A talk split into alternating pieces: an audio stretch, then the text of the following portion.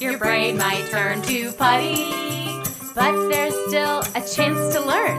We'll be your study buddies. We're going to talk about some stuff and make research cool.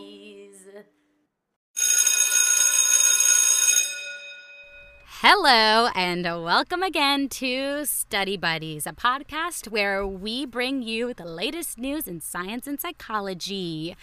And sometimes more. My name is Paola Sanchez Abreu, And my name is Taylor Collins. and we are your absolutely gorgeous co hosts coming to you this week with our first episode in a whole new format. We're pumped about it. Whole new thing. We're doing a whole, it's like different than it was. And now it's different because what makes it different this time is today. Today we're going to bring you the study. And next week we're going to bring you sensations, applications, thoughts, emotions, ways that hmm. this has impacted our life. Hmm. And Yes. if you maybe submit some comments or things or thoughts about the study, maybe some reactions that you guys had. Yeah, if you have any questions, like, you know, use that little email address that we made, send them on in, and we'll find the answers. Yep. Or try to. Or we'll make something up and we'll tell you that we made it up so that way we're not spreading False news, fake news, N- fa- not fa- fake, fake, fake news. fake news. news fake. Sorry, no, but um, but yeah, we we thought it might be fun to try a different format, and so that's what we're doing this week. Yeah. We look forward to hearing what you think. But let's get into it. Taylor, how how has your week been? What's going on over there? What is going on over here? I am, I am on uh, vacation. okay. So this has been a beautiful week. I have just, you know, remembered how important it is to disconnect and find yourself. Yeah, and dude. if you're going to do that, do it by the ocean with a pool. Yeah. Um, kick back, you know, Oh yeah, butt in the sand. relax, little little lunch, little pool float. Get yourself a little drinky poo. Yeah. A drinky poo. Yeah. Yes. Um, I've been taking like oh, bike rides down the beach and like again finding newfound um, animals to become obsessed with. The beach I'm at, there's these like little crabs that come out of holes at night and these little sandpiper birds that try to chase them. Oh, so cute. It's very very Oh, cute. so sweet. So Nature can be vicious and adorable. yes, I'm pretty good on vacation. Yes, vacation, vacation. That sounds delightful. I wish I was there with you. Um, but I'm not. I'm in New York City, which I like a lot. Honestly, I I can't complain too much. Yeah. You know. No, I don't know. Yeah. We've talked about this. Well, I would complain a lot in New York. I'd be like, water bottles, four fifty. I gotta go somewhere else. I've never. I don't think I've ever bought a water bottle uh, in New York. Well, City. that actually shows you that. The last time I was there was so long ago that I did purchase water bottles because I don't purchase them anymore because I'm eco-conscious now. But uh, yeah, Oh, when I did, funny. the inflation. I actually, I had a, I had a week. Um, no, I, I just had a couple past couple of days where I've been having a lot of anxiety, um, surrounding a specific area of my life that I won't dive deeply into. But I was talking to my cousin about it, and she's super witchy and like into like astrology and like the moon and things that I don't necessarily like fully believe in, but I do. I do engage in some of the practices occasionally because hey, you know.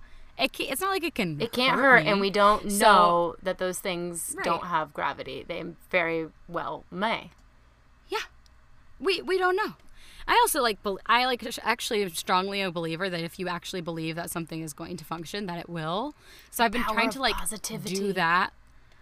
I've been trying to like tune into my inner witch this week, um, and like just be in communication with like my surroundings. And um, on Monday, it was the full moon, and my cousin was like, you know what you should do to like let go of these anxieties you know it's the full moon it's a great time to let go of stuff like you should just do like a little ritual to like let go of it. And i was like yeah i'm gonna burn my freaking fears. I'm gonna burn them in my backyard.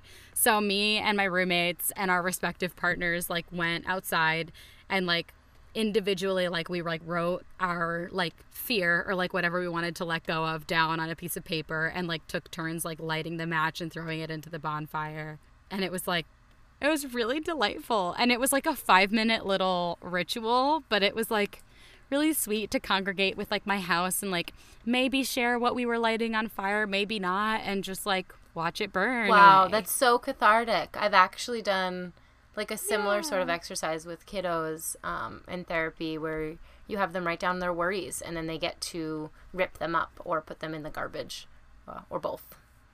Yeah. Wow. Okay. So I was just doing therapy on myself. You on can call it witchy if it makes you feel more like connected to the earth, though. I like that word as well. Um, sometimes it does, but I also don't f- find myself to be very witchy, or maybe I'm just not tuned into it. Cause I have like friends that are like super witchy that like can like read tarot cards and like know all of their like astrological. See, I have to say, I'm familiarizing myself stuff. with the adjective witchy to describe a person because I think in my head, the way you're Yeah. using it is a very like almost like crunchy for hippies. Like there's a positive sense to it, it's like yeah, it's quite right? But when I think of witchy, I think of it in like more of a negative sense. I think, but maybe that's because I'm like Oh, like, like- Salem witch trials, like it's sketchy, and that's my Oh. like that's what comes to my head when I Yeah. think witchy. And I was like, oh. Did, is your cousin gonna like that you So called her witchy? Like, Yeah, she would love it. It's um I think that like in like the Latino culture too, like a lot of Latinas I like identify with like just like this kind of different connectivity to the world, which um like brujeria is what they call it, which is witchiness. And um it's actually it's kind of celebrated. It's it's kind of like a long it's a way to like connect with like ancestors that have that Wow. practice in them, like grandmothers that could you know would have dreams about what was going to happen in a year and that thing would happen. So just like very um it's a very like ancestral word when I say it at least. That's how it feels. Wow. Well, I learned something today. Yeah. And I think Yeah. that is not the only thing that we will learn today. No, because Taylor has brought us a study that is very cool. And I'm going to ask you a lot of questions about it, Taylor. Are you ready? I am. So, speaking of witchiness, the study that I have for us today is Yes. The Seven Sins of Memory Insights Dun, dun, dun. from Psychology and Cognitive Neuroscience. And so, this is a 1999 study um, Uh-huh. eh, where the author reviewed research and highlighted and identified like seven sins of our memories. So these are kind of like faults that our memory has. Got it, got it, got it. Okay. So, not sins like we're going to go to hell because we have these, but like sins that like they're just like flaws in our own like processes. Right. I think sins is a little bit of like a cutesy word here, uh, not like these Yeah. things that we need to be like horribly, profoundly ashamed of that our memory does. But I think actually when we go through them, you'll be like, wow, these are common, and I've done every single one of these. Cool. Cool, cool, cool. Okay. So, how did he compile these seven sins of memory? Yeah, so he utilized research from the fields of cognitive, social, and clinical psychology, as well as neuroscience, including neuroimaging techniques uh, such as positron emission tomography, which is PET scans, um, and Okay. and functional magnetic resonance imaging. Which is fMRI. Yeah, Sweet. And so those are like really big words, and I also I don't know what they mean. Um, Yeah. Like I don't know what what's a PET scan. So a PET scan is sensitive to changes in blood flow, blood flow, while an fMRI uh, measures oxygen, oxygenation level dependent changes in the magnetic properties of blood. So it, basically, Got it. one is like measuring where things are flowing, and one is measuring like the magnetic properties of blood. Both of these will help us show localized activity, like where something is happening in the brain during experiments or not happening. Okay. Very cool. So, So this is like you see those find? like when you see those like rainbows on someone's like gray brain. Like that's where Yes. these charts come from. Um, Got it. Got it. Got it. Okay. So what did he find? he identified seven sins that reflect the operation of our memory and contribute to flaws or faults in our memory. So the Okay. first three sins have to do with kind of like types of forgetting. The next three have to do with memory distortions. And the last one has to do with intrusive, like recall of things. Okay. Okay, I'm I'm so very excited. Let's let's get let's get freaking into it, Taylor. Okay. So Turns into a frat bro. Uh, so the first one is transience. so I like your frat bro voice. yeah, um, so transience. Uh, transience is memory or facts become less accessible to us over time. Okay, so this is like my entire life of forgetting things over time. Right. So it's forgetting or slowing down things, and there's a gradual drop off of memories at first, and then the rate of forgetting kind of slows over time. Uh, so is this kind of like? Do you mean like when you're a little kid and you don't remember a lot of your earlier memories, but like you can remember more as you get older? Is that what you mean by drop off at first and then the rate of forgetting slows? Yeah, it's kind of like our memory initially only grabs on to certain things, and as they get stored into our long-term memory, they'll they slowly fall off over time. Oh, I understand. So it's like how right at this point right now, like I can't quite remember, you know, a lot of my 6-year-old years, but like When you were when seven, I was 7, you I remembered could. more. Yeah. Great. Um, and th- there's probably a lot of things you remember from last week that a year from now you won't remember about last week. Right, right, right. So sometimes we can forget things really quickly too. So not just over a, matter of a few weeks or hours or like days or years, but sometimes you can re- like forget things over a few seconds. Got it. So, um, our shared disease of forgetting someone's name immediately after they introduce themselves to us. Yeah, yep. That's that's my daily life. Like that type of oh, I can never do it. That type of rapid forgetting has shown to work differently than long-term forgetting because it's a hmm. failure in our working memory to actually file away the information. Okay. So, difficulty with working memory, which is kind of it's almost like memory that we're actively using that needs to get pushed into our long term. That can be when we have a hard time with that, it can be from damage in the phonological loop, which holds small amounts of speech based information. So, this happens to me sometimes. Is it like when somebody is spelling something and like I like literally forget the letter immediately after they say it because I'm like hearing it instead of seeing it? Yes. Yep. This is like this is things that are responsible for helping you with vocabulary and in moments like when you need to run for a sticky note after someone tells you that uh, a phone number and you're like I'm to remember that and then they hang up and now you have to sprint because you don't know how long you're to remember it. That's like your working that's the memory. worst. That's where the phonological loop is really Got it. helping you there. Okay. So, transience has also, like, the research has explored if the loss of memory is due to, like, did we run out of storage for these memories that, like, our brain doesn't have the capacity to put them in there anymore? Or, right, as my mother says, the cassette tape is getting full. yes, like, do did we reach this, like, capacity of our brain?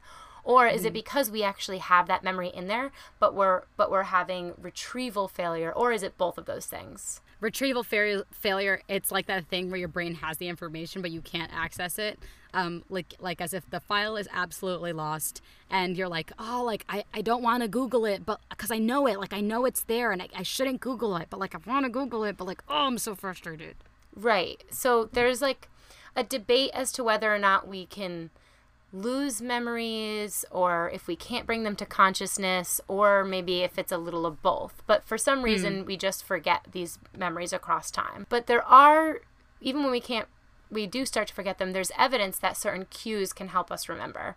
Um, so that's like when someone gives you kind of like a trigger word that helps you remember a memory or trigger the memory. And also, we can help like store long-term memories by almost practicing them or using them storytelling storytelling, yep, recalling, thinking about something, the more likely we kind of bring that to the forefront uh, to Mm-hmm. our brain, the more likely we're going to rem- remember them. And then those ones that we don't think about may actually be lost over time because our our brain doesn't kind of continue to connect and re Mm.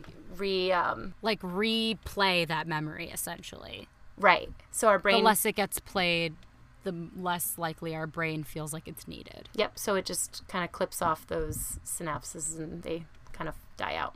So, Got it. so that's kind of like when we forget things long term. Transience, that's what it's called. That's the first sin, transience. Yes. And then Great. the next sin is absent mindedness.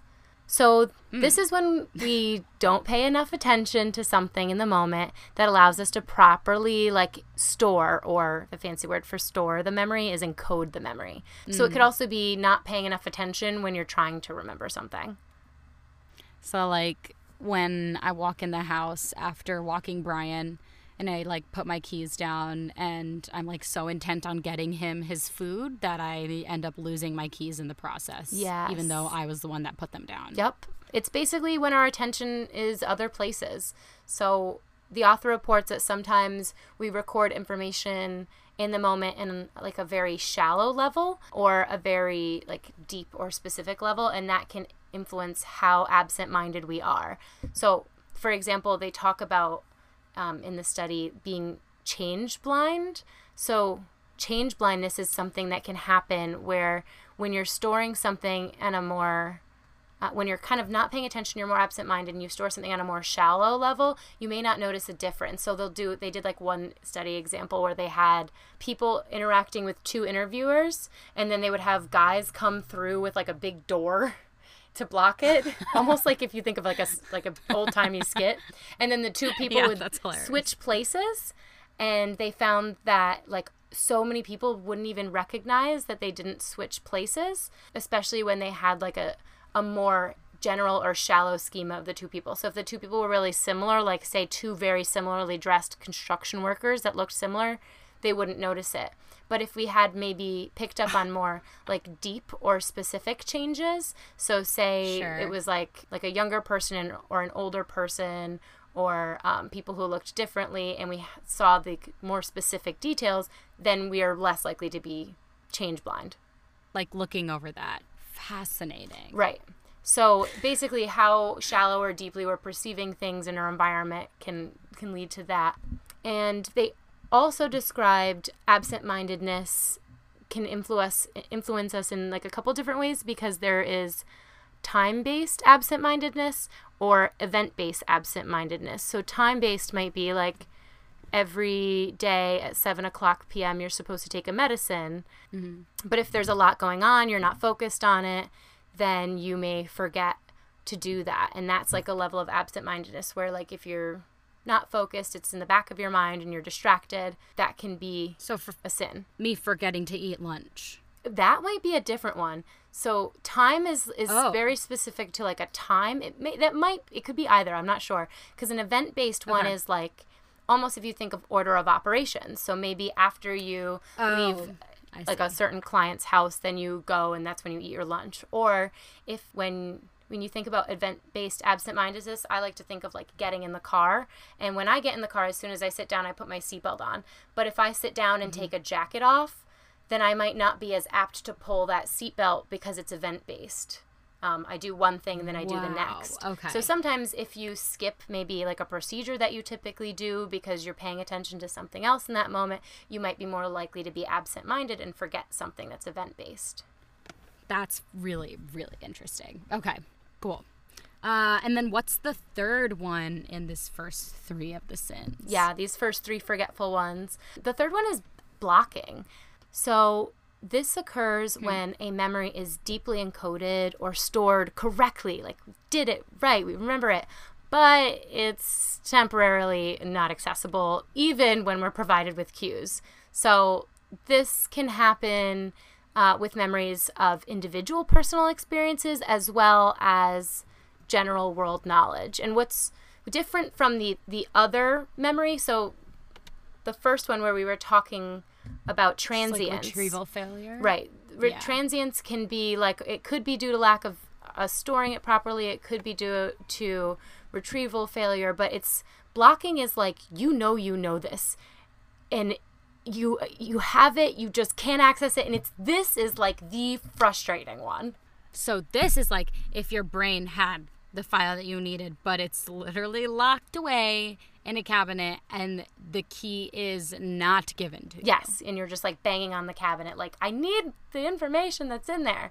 Um, like one of the researchers described an example of blocking as the the tip of the tongue state, where you just you can't remember a word or a name or maybe even a line as an actor, even though you know you know it. And sometimes you can describe the item or state like characteristics or similarities of it, but there's an issue with retrieving the actual memory. God, that is the worst feeling. So, research has shown that this is actually usually resolved really fast. About half the time, you can remember this within a minute. Um, also, instances of this blocking happening with our memory increase with age. And sometimes, when you retrieve a word that's similar to the word you are looking for, it actually makes the blocking worse than if you didn't have that other word to sub in. Oh my God, what a cruel joke. Right. Yep. it is a cruel joke. Okay, so we have these first three sins that um, have to do with forgetfulness.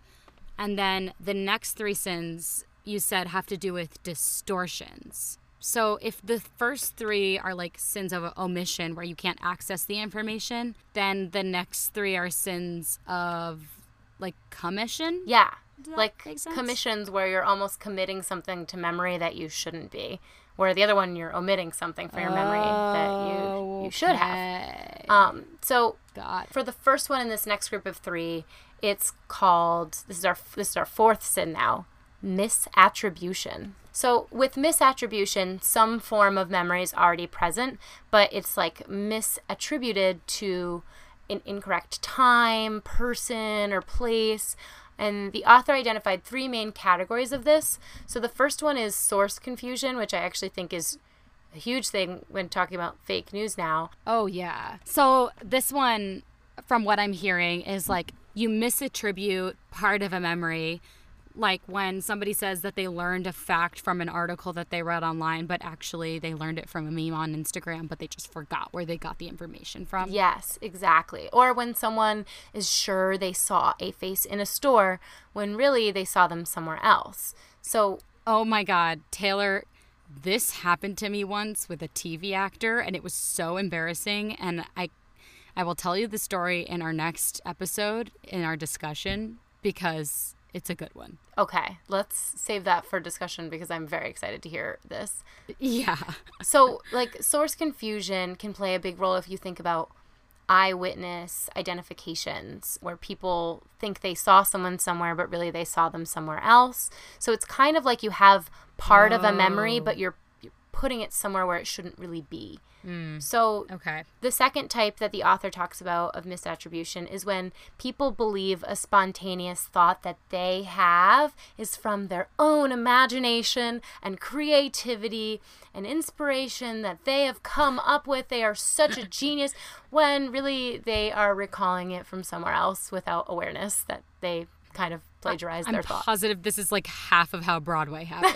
I'm positive this is like I like to think that I have these epiphanies all the time and I just really feel like I'm probably just regurgitating something someone else said but now it has meaning to me. Um yeah. yeah. Um, this also makes me think of like when people get in trouble for copying music. I think so too. where like they like innocently did make you know this this piece of music but they didn't realize that those sounds and like that you know rhythm or whatever actually belonged to a song they heard one time maybe Absolutely. And I think musical themes when you see them across time you can see that misattribution is a, is a huge piece. Also also Right. actual cop- copying the the piece of misattribution that we can fault our memory for is we're not doing it consciously. We're not actively plagiarizing. Our brain just really thinks we are that creative. right how beautiful Yeah. Um, so the third type is false recall. So this is like falsely recalling or thinking you thought of events that haven't happened or recognizing items you have not seen. So oh yeah. Oftentimes they use studies, for example, of like word recall, where they would like list a group of words or a couple words and have uh, participants recall them or ask what words were in the ones they were supposed to memorize. And they found that participants would believe words were present in a group that they read, even if they were not. And sometimes participants switched like a studied word with one that was uh, one of a similar meaning or like kind of would give them a similar schema, which is kind of like a thought group that fits together. Mm-hmm. So they might switch, like they might insist that sweet was one of the words that was on their list when really the actual word list included sugar. Oh, yeah, I've definitely done that before. Yeah, I could see myself falling into again all of these. But studies Yeah. have shown that the I think the really interesting part of this is that participants have had as much confidence in false memories as they did with their actual true memories. Terrifying. Yes, very terrifying. Studies have also shown that older adults may do this. It's like similarly to some of the other memory I- issues. They may increase with age, and older adults may do this twice as often as younger adults. Wow. I got to tell you, my parents do this all the time. They like fight about who remembered the thing right, and they are so insistent, and it's hysterical to a bystander. Oh yes, I love I love witnessing an argument like that when people and you're like there is one right, like especially when it's fact based and you're like you guys are like there is only one right and this is hysterical Yeah. that you both are insistent on it and it probably they both genuinely think that because of false recall. Um, Right. They did say that we can reduce instances of false recall by encouraging participants to focus on details and distinctions of individual items. Hmm.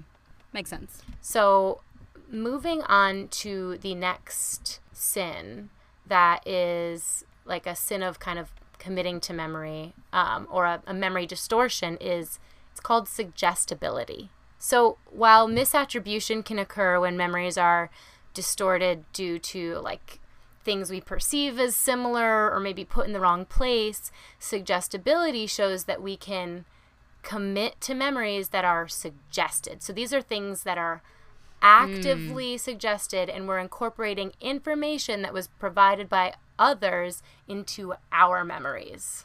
This sounds complicated in society. This sounds like it actually has raised a lot of the the awareness of this occurring has raised a lot of concerns when talking about like childhood traumas and sexual assault cases. Oh, yeah. So this can occur by providing misleading information after an event or asking leading questions. These suggestions can sometimes overpower the actual memories that we have and make them ind- indistinguishable from the suggestions. Oof, jeez. That like God, that just like makes me think of like the whole justice system and how it can be very flawed because of this. Right. Like, particularly when we think about false confessions. Right. And how they're elicited. And this is kind of the leading questions that police officers might ask in a, an interrogation room. How many movies do we see where that happens every time? Yeah. Um, so, one study that they had suggested that, or that they had showed demonstrated the power of suggestibility was where they had instructed the participants not to press an alt key, uh, like a key on a keyboard, th- while they completed a task. And then an experimenter falsely accused participants of doing this. And so they would deny it. And there was two groups in the study and once they denied it, one group in the study heard another fake witness say, "Oh, they saw them to press the alt key." And another group didn't have a fake witness. And hmm. interestingly enough, the group that had no fake witness, even with just the instructor insist, insisting that they did it, 70% of people signed a false confession saying they hit the alt key. 70%. Wow. So that means only 30% of people who didn't actually do this agree that they didn't do it when they were confronted by like an authority figure telling them they did it. And then in the group where there was an authority figure telling them they did this, now they didn't do it, and they had a, a witness falsely accusing them, every single participant signed a confession, and 35% of them came up with a detailed explanation as to how they must have made the mistake. oh my god, human brains are so malleable. Yes, they're very malleable, and that's why it's really important to remember that our our memories can be suggestible, and this is another. Yeah, you have to remember that, but you have to remember it in the right way. Yeah, you better remember to get it in the long term storage. Rehearse these memories. Go back. Yeah, don't remember it wrong, guys. Don't remember the the memory sins wrong. Then you'll have yourself really in a pickle. so moving on. All right. Hit us with the next one, Taylor. What's the sixth the sixth sin and the third sin in this group? So the third sin in these memory distortions um, is is bias, and we've actually I think this is now mind you this study is from 1999, so I think bias has our awareness of what bias is and what it means has grown uh, just immeasurably in the past over 20 years, but Right. the author identified bias as distorting influences of present knowledge, beliefs, and feelings based on recol- recollections of previous experiences. So we know this happens because pre existing knowledge and beliefs are so important to memory and encoding and retrieval of these memories. What one thing that we mm-hmm. do as humans as we're learning things we we put things into i think i had talked about schemas which are all which are kind of like thought groups that make sense together so if you think of a schema like as a little kiddo you might think that all four-legged animals are dogs and then you look at a cat and you point to it and you say dog and your mom says no that's not a dog because you might look at a horse and you point to it and you say dog and she says no that's not a dog that's a horse so when you start to form a schema you think oh, all things that have four legs are a dog. And then you start to differentiate. But that schema only differentiates if it if you're taught to differentiate it and if it's helpful to. So it's helpful that as we're learning mm. things we form schemas because it helps us understand what might be dangerous or not dangerous. Yeah. But it can be really troublesome as we've found out like it leads to biases. Right. So, one example of bias that the author talks about is a consistency bias. So that means that over time, like you think, like you think you're consistent, but you're actually not. Is that? Did I guess that right? Yeah, you you pretty much did. So, basically, like you when you reflect back on your beliefs a long time ago, you think they're much more like your beliefs now than they actually were.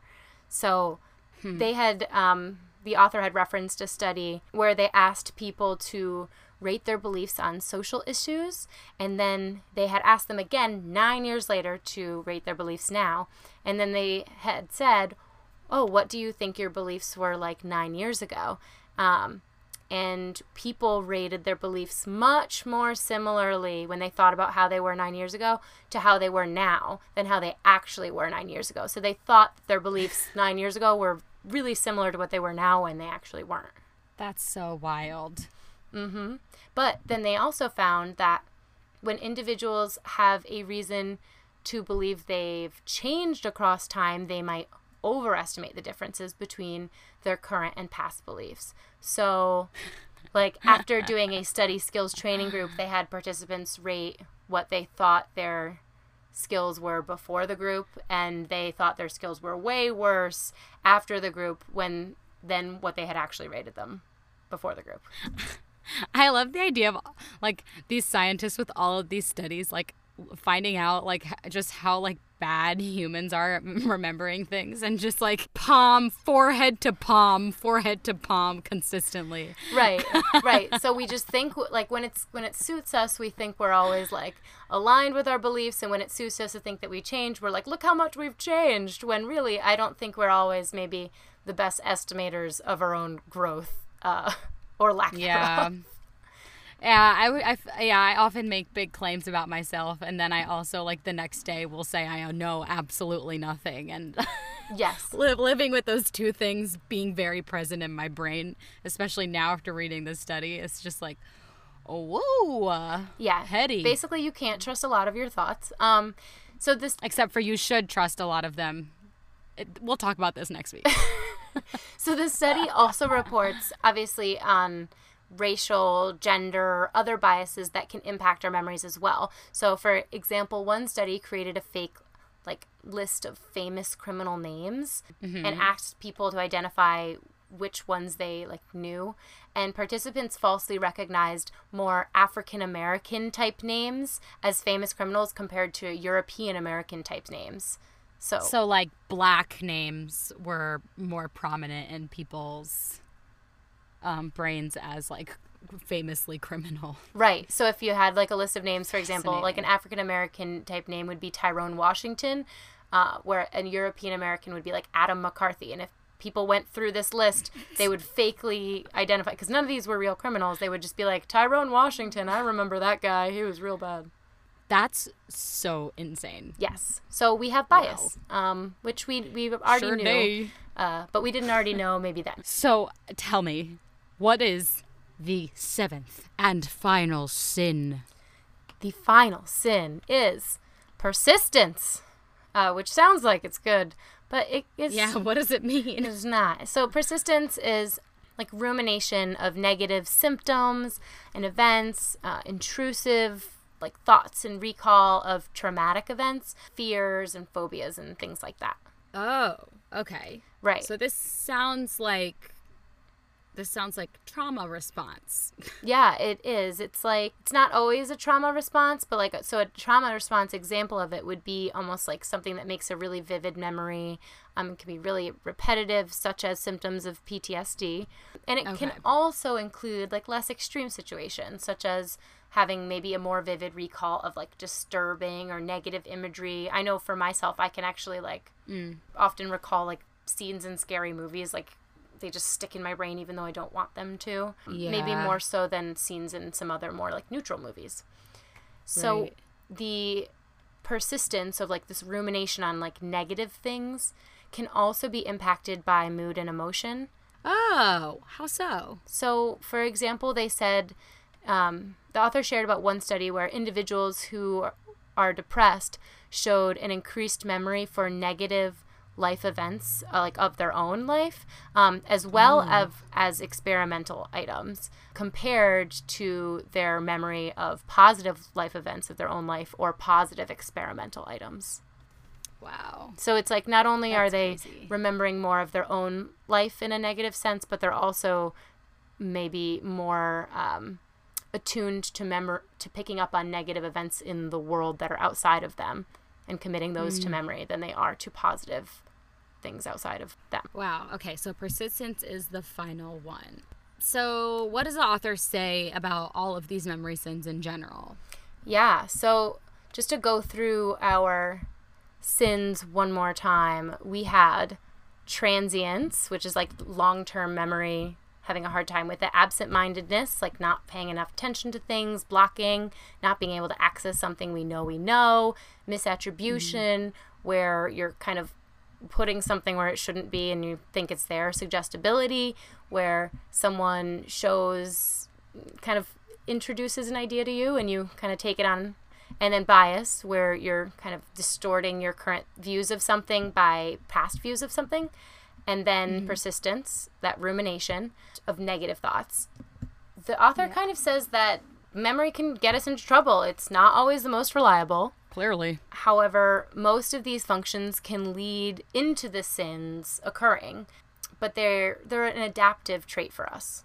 Okay, so like yes, these are not necessarily positive things that come out of memory, like just how it can distort what actually happened.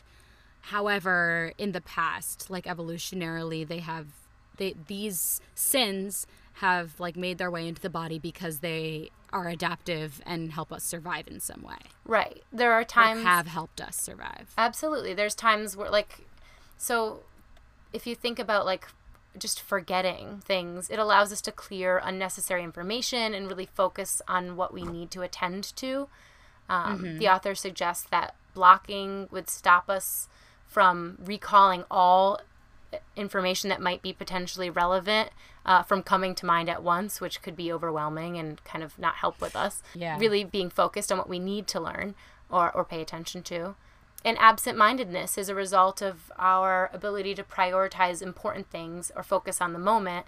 Otherwise, we would be overloaded with sensory information. and that's also why misattribution occurs too, because we really don't need to in our day to day lives, remember every single detail of everything that we encounter. That makes sense. That would yeah. be a lot for our brains to store. So, false recall, uh, where we think we saw something that we actually didn't, that might occur when we remember like the gist of something, but not the correct thing itself. So when we're kind of mashing things into kind of schemas, and it's really important for us to group things into those schemas, like I said, as we're learning, and it's really like evolutionarily helpful for us to be able to Yeah. to group and to categorize thoughts and. It helps us with instinctual responses, and it just maybe doesn't help us all in our day to day, very advanced functioning life that we have as adults now Sure, sure. and bias can help us like make snap judgments about situations that might serve to protect us um, again from Right. like an evolutionary standpoint Yeah. and Yeah. then that last one uh, persistence really can seem like why would you want a negative thought to keep coming up but it can remind us to be wary of something that's dangerous Of- yeah, that makes sense. Well, that's this is all very interesting. Were there any limitations in the study that you found? I would think the two limitations are like these aren't these are the author kind of categorizing these different um, and organizing these different sins that happen to all of us. So it's really you know his perception of all of these studies and him organizing it and coming up with ideas. But Got it. these are I most of these ideas again. There's plenty of other research on, and Right. I think the biggest limitation, just from the fact that it's 2020 now, is that this study is from 1999. So Okay. there's just been a lot more advanced research um, in all of these areas that has Sure. um, happened since then. Okay. Cool. Well, this was super interesting. Thank you for bringing in this study. Thank you, all of you listeners, for joining us on this journey. We hope you remember it. Dun, dun, dun. Yeah. You better remember it. And um, join us next week. We're going to discuss the study and we'll like share some relevant stories, like share all of the things we've ever forgotten. Yep, It's going all to be of great. them. By next week, we're going to remember everything that we've ever forgotten. Yeah. So tune in because We'll know we'll know it all. that's going to happen. We'll even remember the things that you forgot. It's magic. We're going to tell you where Yeah. your car keys will be next week. And you're going to be like, how did they know that? You're welcome. You're welcome. Yeah, They're in your coat welcome. pocket. That, just so you know. I'll just tell you now. I know it's summer, but they're in your coat pocket. Exactly. All right. Have a fan freaking tastic week. We'll see you next week. Yay. Love you guys. Bye. Bye bye. Study Buddies was created by Paula Sanchez Abreu and Taylor Collins. Our graphic design was done by Monica Ray Summers Gonzalez, and our intro song was composed by singer songwriter Caught in Between. You can follow Study Buddies on Instagram at studybuddies.com and email the show at studybuddies.podcast at gmail.com.